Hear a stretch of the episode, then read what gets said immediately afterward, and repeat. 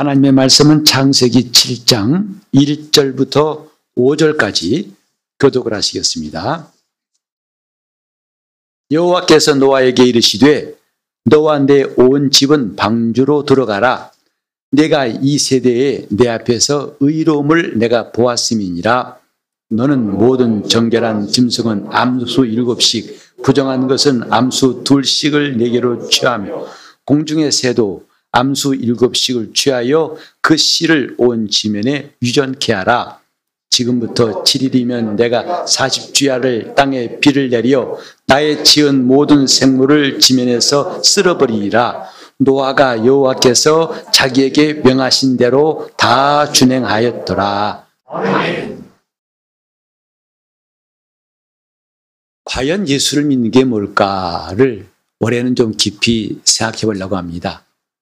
신앙생활을 시작한 지가 결코 짧지 않은데 아직까지도 신앙생활이 안전지대에 온 것 같지 않고 흔들리고 뒤틀리고 무너지고 들쭉날쭉하고 오르락내리락하고 심의했다가 선명했다 하고 이것이 다 그런 거지 뭐. 또 성경에서도 그렇게 말한다면 우리가 고민할 필요가 없겠지요. 하지만 성경은 우리에게 달리 말씀하고 있습니다. 올해 우리가 성경을 읽자고 함께 신앙의 고민을 하고 출발했습니다.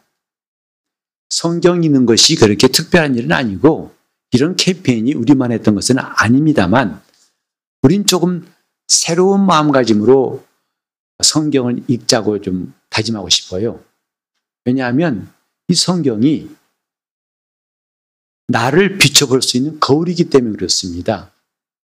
우리는 나를 잘 알 수가 없다고 여기지 않죠. 잘 안다고 하지만 막상은 자신을 잘 몰라요.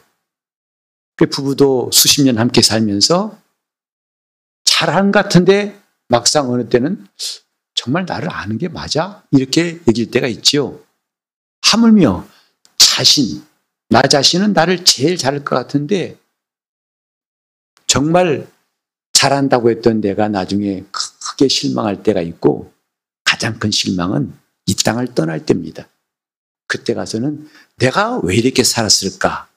이런 사람이 나는 참 잘 살았다 한 사람보다도 훨씬 많습니다. 평소에 자신을 잘 알았다면 그런 후회는 훨씬 더 줄었을 겁니다. 성경은 나라는 존재를 잘 볼 수 있게 하는 거죠. 이제 우리가 성경을 읽다 보니까 느낀 게 뭐냐면, 야, 참, 성경에서 가르치는 방향과 내가 가는 방향이 너무나 멀구나라는 걸 느끼게 됩니다. 읽을수록, 말씀을 더 깊이 상고할수록 내 생각과 하나님 생각이 참 멀다. 이건 아니네 싶은 마음. 이런 마음들을 아마 여러분도 가져보셨을 거예요. 그게 성경을 읽는 중요한 이유 중에 하나입니다. 그게 비로소, 비로소 나를 발견했다는 거거든요. 아, 내가 지금 하나님의 자녀인데 그렇게 살지 못하고 있고 또 하나님이 말씀대로 산다고 하지만 영 아니구나. 이걸 깨닫는 거죠. 그래야 우리 삶에 변화가 생기고 다짐는 거 아니겠습니까? 우리는 하나님 말씀으로 시작하자고 몇 주 전에 새해를 시작했어요. 그 말씀이 뭐냐면 태초부터 있는 말씀이라고 성경은 말합니다. 곧 어떤 나라도 민족도 인간도 제도도 습관도 문화도 심지어는 이 공기마저도 없던 그 태초에 만물 그 이전에 태초에 먼저 계신 것이 하나님 말씀이라고 성경은 기록합니다. 그리고 모든 것이 그 말씀으로부터 비롯되었다고 하기에 우리가 정말 새롭게 시작하려면 하나님 말씀부터 시작해야겠다 하고 다짐했던 거죠. 오늘 이 말씀도 그와 맥락이 같습니다. 우린 지난 주일에 아담의 선악과를 먹은 이야기를 성경에서 읽었습니다. 그것은 뭐냐면 최초의 인류가 하나님 말씀으로 시작해야 되겠지만 그렇지 못하고 실패했던 이야기예요. 아담은 그 말씀을 순종치 않고 선악과를 먹었어요. 그러므로 그 후유증이 얼마나 큰지 그 한 사람 때문에 온 세상에 모든 사람이 죄가 이르렀고 사망이 왔다고 성경은 말합니다. 오늘 이 성경은 정반대의 사건이에요. 곧 하나님 말씀으로 시작해서 그 말씀을 다 준행한 승리한 사람의 이야기입니다. 곧 노아의 이야기죠. 노아란 사람은 하나님 앞에서 그 시대 사람과 달랐다고 말했어요. 장세 6장 더 보면은 이제 죄악이 관영하더라고 성경에 말했는데 그 말을 좀 쉽게 말하면 이 세상에 죄악이 가득 찼다 이 말입니다. 오늘날과 다를 바가 없어요. 그 당시를 상상하는데 어렵지 않습니다. 죄악이 가득 찼고 사람들의 강포한 것이 정말 지금 무엇과 비교할 수 없는 그런 때였다. 그러니 상상할 수 없고 말이 안 나오는 어이가 없고 정말 기가 막힌 일들이 끝없이 기속되는 것 오늘날과 똑같지 않습니까? 여러분이 뉴스 보시면 기가 막힌 일들 사람인데 이룰 수 있을까 하는 충격적인 소식들로 계속 도배가 되고 있지 않습니까? 노아의 때가 바로 그런 때였어요. 그런데 노아는 왜 하나님이 은혜를 베푸셨는가를 말하고 있습니다. 바로 그들과 방향이 달랐다 이겁니다. 많은 사람들이 가고 있는 방향과는 달리 그들은 그는 하나님을 향한 사람이었어요. 하나님을 경외하는 사람이었어요. 이 노아의 4대 어, 선조 그 사람이 바로 에녹입니다. 에녹이라는 사람은 300년 동안 하나님과 동행했더라고 성경에 기록했어요. 여러분, 오늘 저와 여러분이 신앙생활을 잘한다고 아주 모태 신앙 낳자마자 신앙생활을 정말 잘했다 할지라도 100년 동안 잘하기가 쉽지 않을 겁니다.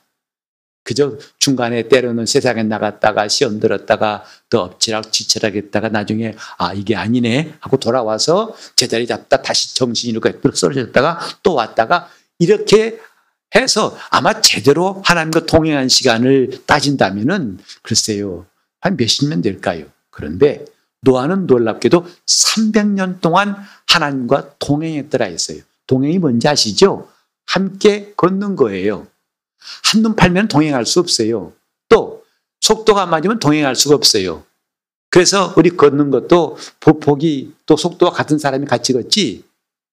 우리 전에 어렸을 때 보면요. 참 부부도 외출할 때 보면 부부 같지 않습니다. 남자는 저 앞에 가고 여자는 저 뒤에 따라갑니다. 감히 이렇게 같이 간다는 것은 상상도 못하고 손잡고 간다? 그건 아주 흉측한 일이라고 생각했고 그러면 안 된다는 시절이 있었습니다. 지금 뭐 서로 부둥켜하고 난리지만은 그러나 그 당시에는 뚝뚝 떨어 있었죠. 그건 동행이 아니라 뒤따라가는 겁니다. 그런데 노아는 하나님과 동행하였더라. 호흡도 발걸음도 방향도 같이 가는 게 동행이에요. 근데 그 선조였던 에녹도 무려 300년 동안 하나님과 동행하였더라. 그러니 그 보상이 뭔지 아십니까? 죽음을 보지 않고 옮기었더라 했어요.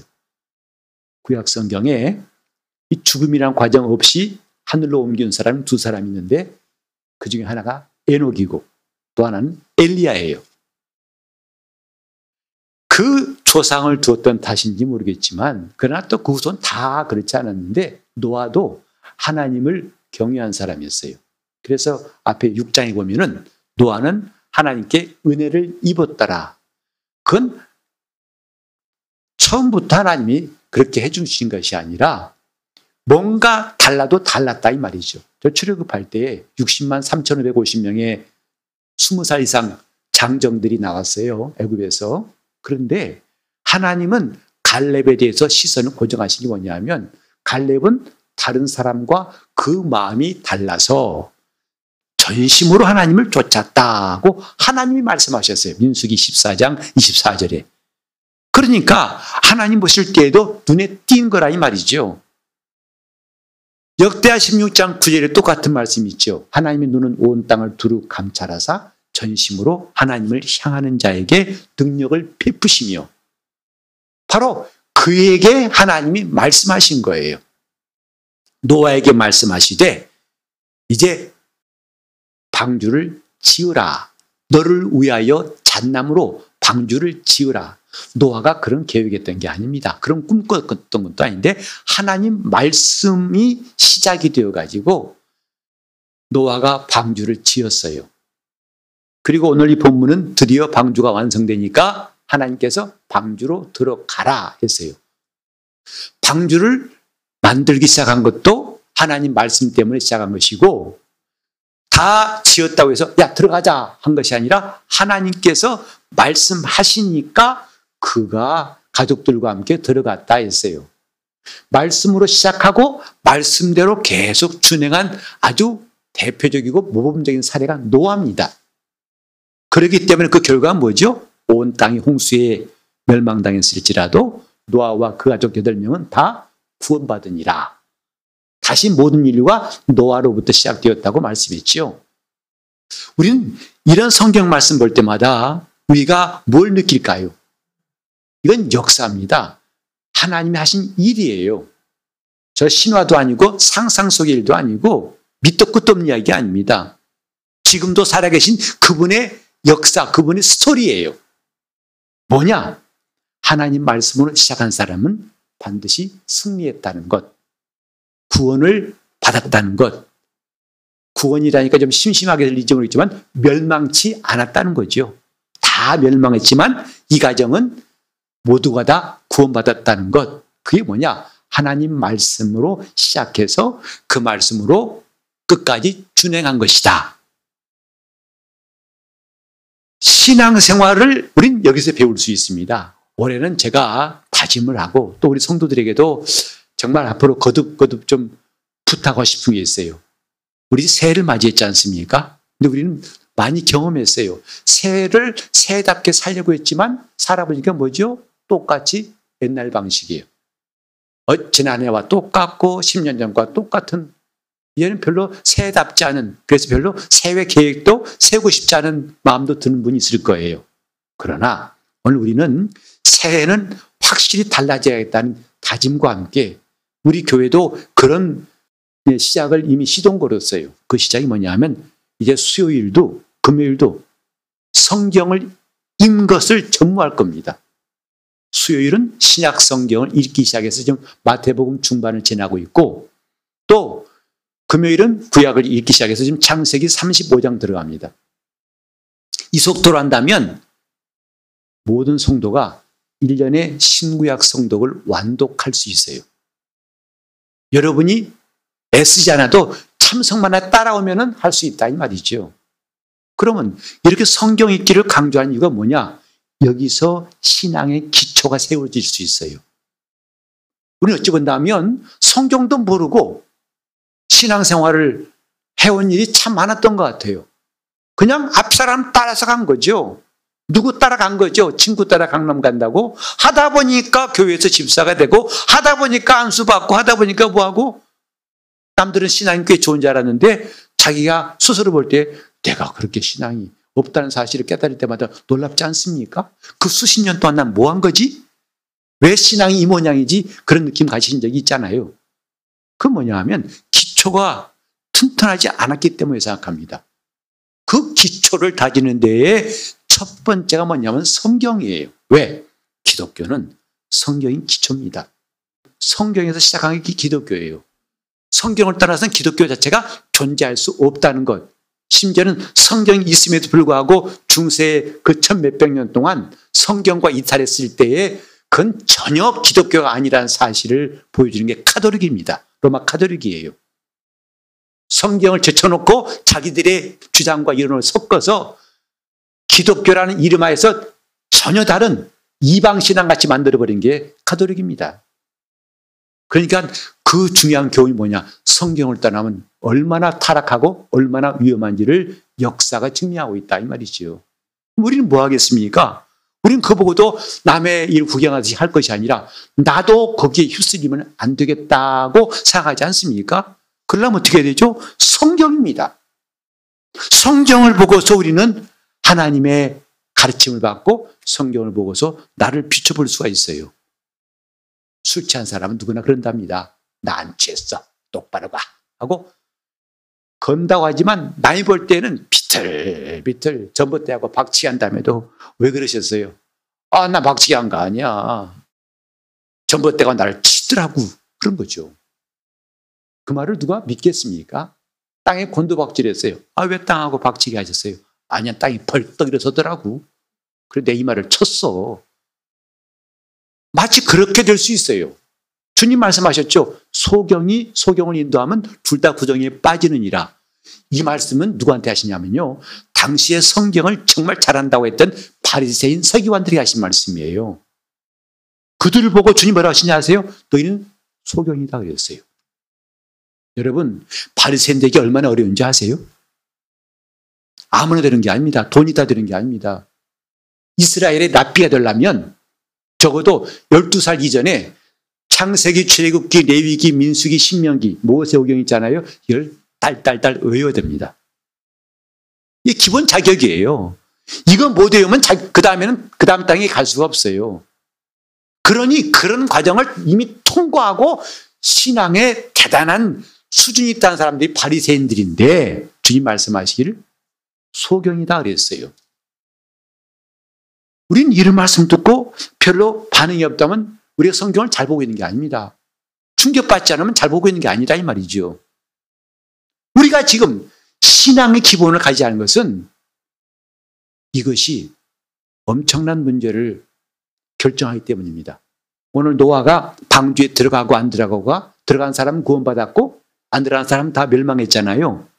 이런 엄청난 결과가 있듯이 우리가 신앙을 제대로 가지지 않는다면 이런 결과가 치명적인 결과가 온다는 것을 우리가 알기 때문 아니겠습니까? 그래 성경이다 이 말. 성경부터 시작하자. 그것이 바로 하나님 말씀으로 시작하는 실천 사항이에요. 자, 따라합시다. 성경으로 시작하자. 성경으로 시작하라. 성경 좀 읽자는 거죠. 시작하려면 먼저 읽어야 하지 않겠습니까? 알려면 먼저 읽어야죠. 읽어야죠. 대신 누가 해주지 않습니다. 신앙생활은 남이 할 수 있는 게 결코 아닌 걸 아셨잖아요. 답은 남이 떼먹여 줄 수 있어요. 그러나 신앙생활은 내가 스스로 하지 않으면, 움직이지 않으면 누가 대신할 수 없습니다. 그래서 우리는 하나님 말씀 앞에 서 있다고 한다면 어떻게 성경 앞에 서 있을 때 비로소 그 자세를 내가 실감할 수 있어요. 성경을 내가 어떻게 대하느냐에 따라서 하나님 앞에 어떤 자세인가. 저 성경 말씀 무시한 사람은 롯의 사위들처럼 하나님 말씀을 농담처럼 여긴 사람이라고 할 수 있습니다. 성경 말씀. 오늘 이 말씀 보니까 노아는 하나님 말씀대로 다 준행하였더라 그랬어요. 노아가 어떤 사람이길래 하나님께 은혜 입은 사람이고 그는 하나님과 동행하였더라 그랬어요. 바로 그런 노아에게 하나님이 관심을 가지신 거죠. 오늘 저와 여러분 이 시간도 함께 예배하는 모든 성도들 한 사람 한 사람이 하나님의 시선을 끌었으면 좋겠어요.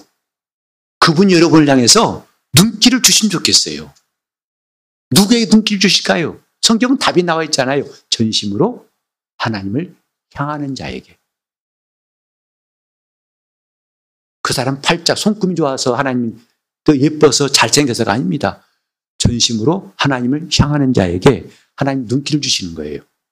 그에게 능력을 베푸시는 거예요. 근데 노아가 그 당시에 그런 사람이었다는 거죠.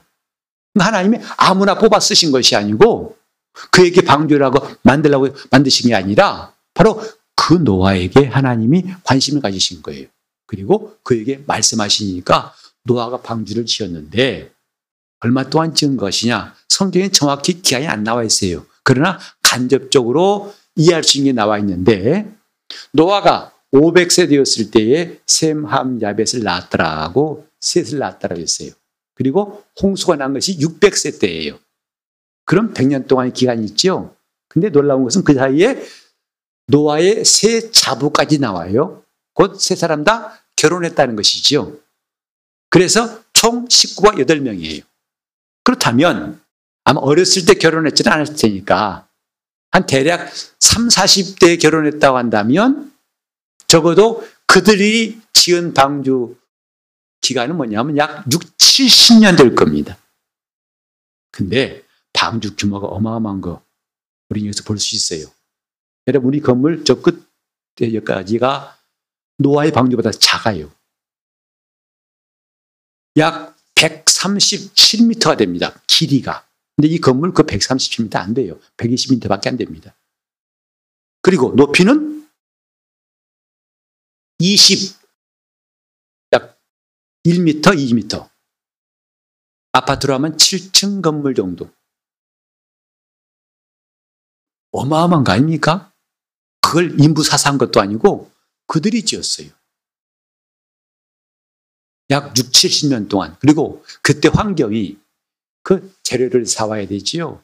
그걸 하나하나 그 높은 데까지 끌어올려서 그 나무를 잇고 역청을 바르고 정말 이건 뭐라고 수십 명이 한 것도 아닙니다.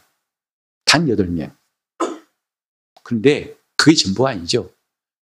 그들의 일들을 와 너희 참 훌륭한 일 한다 야 너희 성경에 꼭 기록되겠어 참 잘하는데 멋쟁이 이렇게 칭찬한 사람이 과연 있었을까요? 아마 없었을 겁니다. 거의가 다 저 미쳤구만. 아니 왜이맨 땅에 저렇게 배를 지어 지으려면 바닷가에 짓든지 강가에 짓지. 그리고 뭐 놨다고 저렇게 크게 지어. 저 뭘라고 한 것이지? 입이 있으면 보면은 전부 다 한마디씩 하고 비난하고 조롱하고 협조는커녕 회방 놨을 사람들도 많았을 겁니다. 그런데 그런다고 해서 노아가 중단했더라면 오늘 이와 같은 시간이 안 왔을 거예요. 참 노아가 하나님 말씀을 준행했다란 말 속에는 꾸준하게 계속해서 성실하게 그 일을 잘 순종한 거예요. 거기서 우리 믿음은 아 이래야 되겠구나 를 깨닫지 않습니까? 도대체 노아의 믿음은 어떤 믿음이었길래 어땠길래 저는 훌륭하게 이렇게 방주를 지었을까 생각하면서 우리 신앙도 집을 짓는 것 같다면 우리는 어떤 집을 지을 것인가는 내 믿음이 어떤 거냐에 따라 달라지지 않겠어요? 믿음이 날림 공사같이 엉터리라면 지은 집도 그렇겠죠. 그래서 올해 우리는 신앙의 기초를 다지자. 다른 거 다 뒤로 하고 먼저 신앙의 기초, 나는 과연 신앙의 기초가 튼튼한가를 각각 돌아보는 한 해가 되었으면 좋겠어요. 그럼 우리는 확실히 올해는 작년과 다른 날들을 맞이할 겁니다. 작년에 실패했고 작년에 허무했던 것을 올해 반복치 않을 거라고 확실합니다. 그게 우리가 기초를 다지자는 이유입니다. 노아가 그 6, 70년 동안에 때로는 좌절도 오고 낙심도 오고 포기하고 싶은 마음이 왜 없었겠어요? 사람인데. 그런데 그것이 결코 노아를 방해하지 못하고 무너뜨리지 못하고 오히려 노아가 이긴 것. 그 성경에 노아는 하나님 말씀대로 다 준행하였더라. 몇 가지는 말씀을 순종하고 몇 가지는 포기했다가 아니라 다 준행하였더라. 도대체 어떻게 했길래 이 말이죠. 하나님 말씀에 대해서 우리는 신뢰가 필요합니다. 그래서 하나님 말씀하시기를 나는 맹세한다 그랬어요. 아니 하나님 뭐가 아쉬워서 사랑을 맹세합니까? 그분 말씀 한마디에 만물이 생기기도 하고 심판받는데 뭐가 아쉬워서 맹세하노니 했을까요? 그만큼 우리가 하나님 말씀을 신뢰하는데 방해받지 않고 유혹받지 않게 하려고 하나님을 안심하고 믿으라는 거죠. 그 히브리서 6장에 보면 두 가지 하나님은 거짓말할 수 없는 이 두 가지 사실이 있다. 첫째는 뭐냐면 하나님의 약속 그건 거짓말할 수 없는 것이고 더더욱 그가 하신 맹세 그건 결코 거짓말일 수 없다. 이 두 가지를 말하고 있어요. 그러므로 이거를 가지고 하나님을 향해서 간 사람은 마치 영혼의 탓을 내린 것 같이 안전하게 그분께 나갈 수 있다고 말하고 있습니다. 오늘 저와 여러분이 왜 말씀인가, 왜 성경인가 하는 질문을 올 한 해 동안 계속 자신에게 했으면 좋겠어요. 너는 과연 성경이 가깝니? 너는 과연 하나님 말씀을 지금 붙들고 있고 그 말씀으로 시작하고 있고 그 말씀을 준행하고 있니? 그렇다면 너는 신앙이 든든히 선 사람이고 아니면 아닌 거고. 이건 뭐 신앙 경력 따질 거 없어요. 목사 직분 관계 없어요.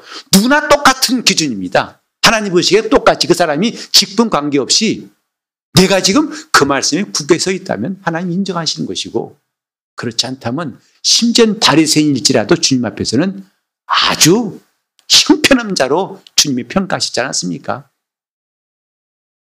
우리는 지금 하나님 말씀 앞에서 어떤 자세인가? 지금 노아가 이렇게 준행할 수 있던 하나님 말씀을 받아가지고 이렇게 지어라 할 때 하나님 꼭 잣나무로 지어야 됩니까? 장작으로 하면 안 될까요? 제가 전에 어떤 신학교에서 시험 문제를 냈어요. 솔로몬이 성전을 지을 때 그 지은 나무 제목이 무엇입니까? 했더니 그 답 중에 기가 막힌 답이 나왔어요. 나왕이라고 썼더라고요. 아마 그 집이 목재소였던 명이야. 나왕으로 지었다고 하지 않았어요. 하나님이 말씀하신 대로 백향목으로 잘 지었다고 했어요. 노아는 그렇게 잔소리하지 않고 자기 국내에서 하나님 꼭 이렇게 해야 돼요? 저렇게 하면 안 될까요? 이런 거 하지 않고 그대로 했다는 것을 한마디로 다 준행하였더라. 같이 합시다. 다 준행하였더라. 다 준행하였더라. 그게 우리에게 자세가 돼야 한다 이 말이죠. 다 준행하였더라. 이 말씀은 내가 아멘하고 저 말씀은 못 들은 채. 이게 아니라 다 준행하였더라. 그러면 그렇게 하게 되었던 중요한 게 뭐냐면 내 자세예요. 내가 하나님 말씀에 대한 자세가 중요하다 이 말이죠. 라오디게아 교회 주님 말씀하셨어요. 라오디게아 교회는 종종 현대 교회를 의미한다고 합니다. 현대 교회를 누가 하신 말씀이다 그러는데 내가 차지도 않고 덥지도 아니하니까 내가 내 입에서 토하여 내칠 것이다 그랬어요. 그 교회를 쓰신 내용이 그거예요. 차지도 않아. 덥지도 않아. 미지근해. 그 역겨워. 토해내치겠다. 우리 신앙의 자세에 따라서 하나님 말씀을 준행하고 준행할 수 없는 게 달라져요. 즉, 하나님 말씀 앞에서 우리가 결단을 해야 된다 이 말이죠. 여러분, 예수 믿는 게 쉽지 않다는 거 믿어보니까 아시겠잖아요. 제게 전도할 때 보면 전도하시는 분들이 너무나 쉽게 말해요. 예수 믿는 거 쉬워. 그냥 그저 쉬워. 그냥 아멘하고 믿으면 돼. 그래서 예수 믿는 그렇게 된 줄 알았더니 막상 신앙생활 하면 할수록 왜 이렇게 버거운 게 많고 힘든 게 많은지 아이 그 사람이 괜히한테 쉽게 말했구만 이렇게 좀 사타고 싶을 때 있잖아요. 예수 믿는 거 쉽지 않습니다. 물론 구원받는 것 내가 내 죄의 문제를 해결하는 건 쉬워요. 전혀 주님의 공로로 되기 때문에. 그러나 그 믿음을 지키는 건 결코 쉽지 않습니다. 왜? 그 믿음을 세상은 반대하거든요. 세상은 싫어하고 뻔뻔히 부딪히게 돼 있어요. 그리고 그에 따라서 우리도 눈치를 보게 되고 우리도 마음이 간사해지고 우리도 함께 동조해서 내 신앙마저 내가 흔들어 버릴 경우가 많이 있다고요. 그게 현실이 때문에 어려운 거예요. 자, 그때 우리는요, 잘 보세요. 차든가 덥던가 하면 참 쉽습니다. 미지근하니까 어려운 거예요. 다시 말해서, 여러분, 신앙, 아예 몰라, 몰라. 난, 내 인생은 나의 거야. 건들지 마. 나 하고 싶은 대로 할 거야. 먹고 싶은 거 먹고, 가고 싶은 거 가고, 하고 거 하고 할 거야. 이 사람들은요, 어렵지 않습니다. 그래, 안 그래요? 확실히 맞아요. 어렵지 않아요. 또 반대로 나는 오직 오늘 아까 찬송했지만 내 마음에 주여 내 소망 되소서. 주님만이 나의 기업이십니다. 영원한 나의 주님. 이렇게 완전히 주님께 선 사람들은 결단코 어렵지 않습니다. 솔직히 생각해 보세요. 어렵지 않습니다. 저도 직장 생활할 때 처음에 들어가니까 아, 신입사원 환영한다고 들어간 곳이 룸사롱이었어요. 영적에 강하시는 사람이 있어가지고 계속 뭐 이거 드세요. 그 실장님은 오늘 그분 목사님이야 꼭 술 먹여야 돼 하고 사명을 주는데요. 이 두 사람이요. 아 됐습니다. 내가 먹을게요. 내가 먹는데 계속 그런데요. 자 그렇게 술 먹으려 해도 결국 못 먹여 말았어요. 처음에 몇 번 시도하니 나중에는 아예 어 그분 술 주지 마. 사이다 드려 하고 미리 감지 딱 그다음 편하더라고요. 걱정도 없어요. 그다음부터는 진짜 편해 자유로웠어요. 그 처음이 내가 결단하고 행동하기 쉽지 않았었지. 아예 저 사람은 예수 믿는 사람이 하고 그들이 인정하니까 쉽더라고요. 진짜 왜 신앙생활이 어려운지 아십니까? 어중간해서 그래요. 이것도 아니고 이것도 아니라 그렇습니다. 믿는 것도 아니고 안 믿는 것도 아니고 아는 것도 아니고 모르는 것도 아니고 하는 것도 아니고 못하는 것도 아니고 긴 것도 같고 아닌 것도 같고 그러니까 어려운 거예요. 왜? 양쪽 다 잡아당긴다 이 말이에요. 사람 죽을 일이죠. 내가 딱 정했으면 잡아당기 포기해버려요.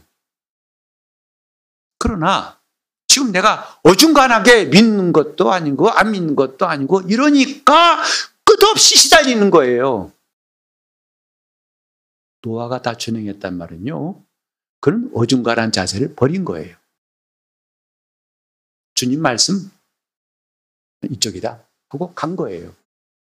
세상 이런 걸 말할 때 너무 이 사람 극단적이야. 아니 적당히 타협도 해야지.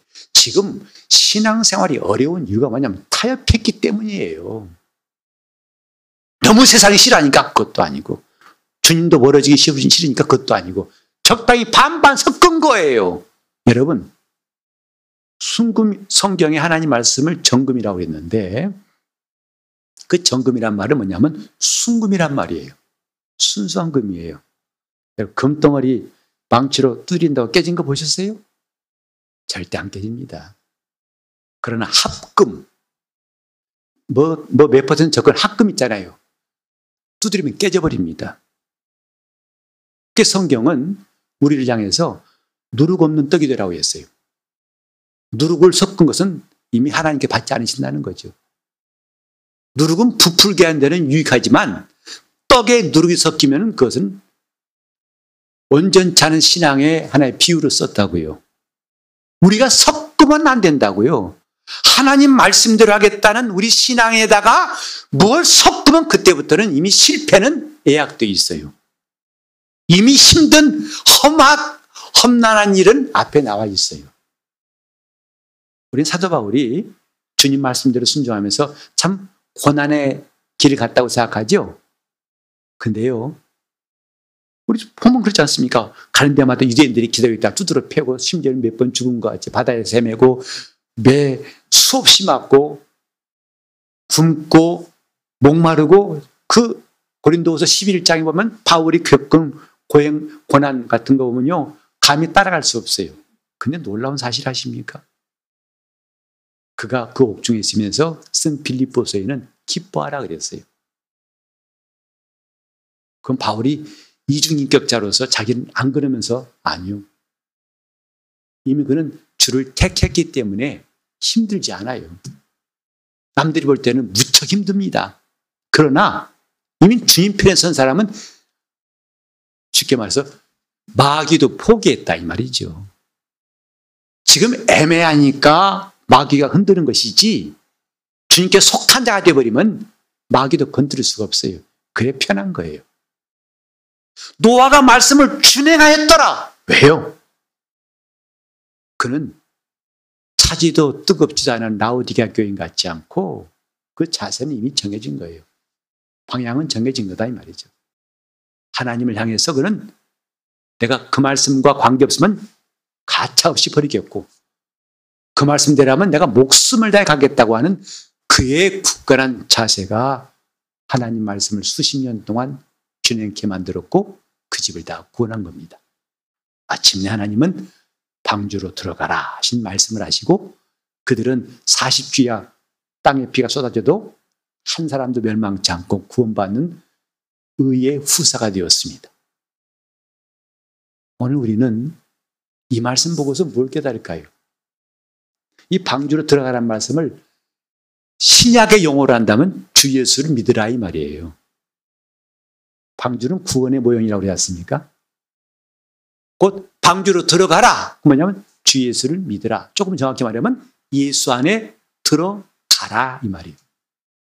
신앙생활은 주님 안에 들어가는 거예요. 교회 나와 예배하는 거 중요합니다. 그러나 정말 본질이 뭐냐면 예수 안에 들어가라는 거예요. 근데 노아가 방주에 들어갔다. 말씀의 순종에 들어갔어요. 그 말이 뭐죠? 그 말 속에 포함된 유- 내용은 뭐냐면 세상과는 단절했다는 거예요. 로세차 마냥 소돔성은 나왔지만 궁금해가지고 돌아보다가 소금 기둥 되는 것이 아니라 돌아보지 않고 들어가 버린 거예요. 우리가 예수 안에 들어간다는 건 다른 게 아닙니다. 세상 것 적당히 붙잡고 손에 잡고 들어간다는 말이 아니죠. 끄는 겁니다. 나는 이제 주를 향해서 말씀을 붙잡고 한다는 것은 말씀도 순종하면서 틈틈이 내가 갖고 있는 생각도 한다는 것이 아니에요. 방주로 들어가는 순간에 그는 세상과 끊긴 거예요. 그걸 노아가 고민했더라면 다 준행할 수가 없었을 것이지만은 그는 고민 없이 다 들어갔어요. 오늘 저와 여러분은 이제 세상 앞에서 세상을 향해서 두려워할 마음도 이젠 그칠 때 됐습니다. 이미 주님 말씀하셨어요. 세상이 너희를 미워하여도 그랬어요. 너희보다 먼저 나를 미워한 줄 알라 했어요. 세상이 주님을 미워하듯이 예수 안에 들어온 사람들도 미워한다고 했어요. 그러나 왜 우리가 불안해하죠? 세상이 미워할까봐, 왕따 당할까봐. 너 그러면 끝장이야. 너는 이제 못 살아. 너는 나가. 그게 두려워서 근데 하고 손 뻗치다가 또 주님도 포기할 수 없어요. 근데 주님 이렇게 이것도 아니고 저것도 아닌 이것이 수십 년 동안 믿었지만 신앙생활이 이 정도 된 이유 아니겠습니까? 이제 우리 방주로 들어갑시다. 예수 안에 들어가자 이 말이죠. 말씀으로 시작했으면 태도를 굳건히 하고 한눈 팔지 말고 예수 안에 들어가자 이 말이죠. 이게 좁은 문이에요. 이게 좁은 길이에요. 사람들은 별로 오질 않아요. 왜? 쉽지 않으니까. 어려우니까. 그러나 진짜 어려운 것은 아까 말씀드렸죠. 어중간한 게 어려운 겁니다. 정말 주를 따라간 사람은 어렵지 않습니다. 무슨 손에 걸지라도 주님 말씀대로 하겠습니다 하고 결단하고 다른 사람한테는 겁나는 것이 없어요. 어중간한 사람에게 겁이 있는 거죠. 순교자들이 겁이 있다면 순교 못해요. 그들은 어중간한 것은 버린 거예요. 나는 주님을 따르겠다. 방주로 들어간 노아처럼 우리도 이제 예수 안에 안전하게 들어갈 수 있기를 예수님을 축원합니다. 그게 좁은 문이에요. 우리는 이렇게 말씀 읽을 때에요. 정말 정말 필요한 게 자극이 와야 돼요. 여러분 보세요. 사람의 모든 기능 가운데 생존을 위한 기능. 예컨대 심장 같은 것은 내가 자극을 안 줘도 지가 전기 충격으로 자- 심장이 뜁니다. 그러나 대부분의 우리가 생활을 위한 우리 모든 몸의 기능은요. 외부에서 자극이 와야 움직여요. 그죠? 깨워야 일어나고 들려야 듣고 눈에 빛이 들어와야 보이고 맛을 봐야 아 하고 느끼죠. 무슨 말입니까? 자극이 와야 한다 이 말이죠. 우리 영도 마찬가지예요. 우리가 이렇게 예배를 드릴지라도 찬송할지라도 내 영의 자극이 올 때 그 시간이 유익한 시간이에요. 기도할 때 내 영의 자극이 옵니까? 그러면 기도 잘하고 있는 겁니다. 찬송할 때 내 영이 자기가 움직입니까? 그게 진짜 찬송한 겁니다. 말씀을 들을 때 여러분 영의 자극이 옵니까? 아니면 밋밋합니까? 영이 자고 있는 거예요. 그러나 자극이 오면 지금 잘 듣고 있는 거예요. 그때부터 우리 그 다음 일을 기대할 수 있어요. 말씀과 함께 역사할 수 있는 그와 함께 동행할 수 있는 기대할 수 있습니다. 신앙생활에 자극이 필요합니다. 성경 볼 때 자극이 필요한 거예요. 그러려면은 주님을 향하라는 거예요. 주님께 눈을 돌리라는 겁니다. 그분께 마음을 정하라는 것입니다. 아멘. 그러면 그분이 우리에게 눈길을 주시고 역사하실 것입니다. 아멘. 우리 모두 새해가 정말 새로워지려면 말씀으로 시작하되 노아처럼 다 준행하여 승리할 수 있기를 예수 이름으로 축원합니다. 기도하실 때 주님 내가 새해 정말 다른 해와 같지 않고 올해는 말씀으로 시작하고 그 말씀대로 준행하게 싸우니 중간에 어영부영하고 우물쭈물하고 우유부단한 것 끊어버리게 싸우니 주여 나를 붙들어 달라고 동성으로 기도하시겠습니다. 하나님 아버지 우리가 산자가 되게 하셔서 하나님 말씀 앞에서 그 말씀 들을 때 자극이 오고 베드로가 말씀을 전할 때 사람들의 마음이 찔림 받은 것처럼 영적인 자극이 우리 신앙생활 전반에 걸쳐서 들어오게 도와 주시옵소서. 그래서 말씀으로 시작하였으면 그 자세를 흐트리지 않고 결단하여 주님 편에 서게 도와주시고 방주에 들어가라고 말씀했지만 추워도 망설이지 않고 들어갔던 노와 같이 예수 안에 들어가기로 주님 말씀하셨으면 우린 지체 없이 뒤돌아보지 않고 들어가게 도와 주셔서 차지도 않고 뜨겁지도 않은 어리석은 신앙생활 다 중단하고 마감하게 도와 주시옵시고 그 길이 좁은 길일지라도 환란일지라도 그 환란 가운데 기뻐했던 바울의 그 놀라운 체험을 그 비밀을 우리도 경험하게 도와 주시옵소서 예수 이름 받들어 기도리옵나이다. 아멘.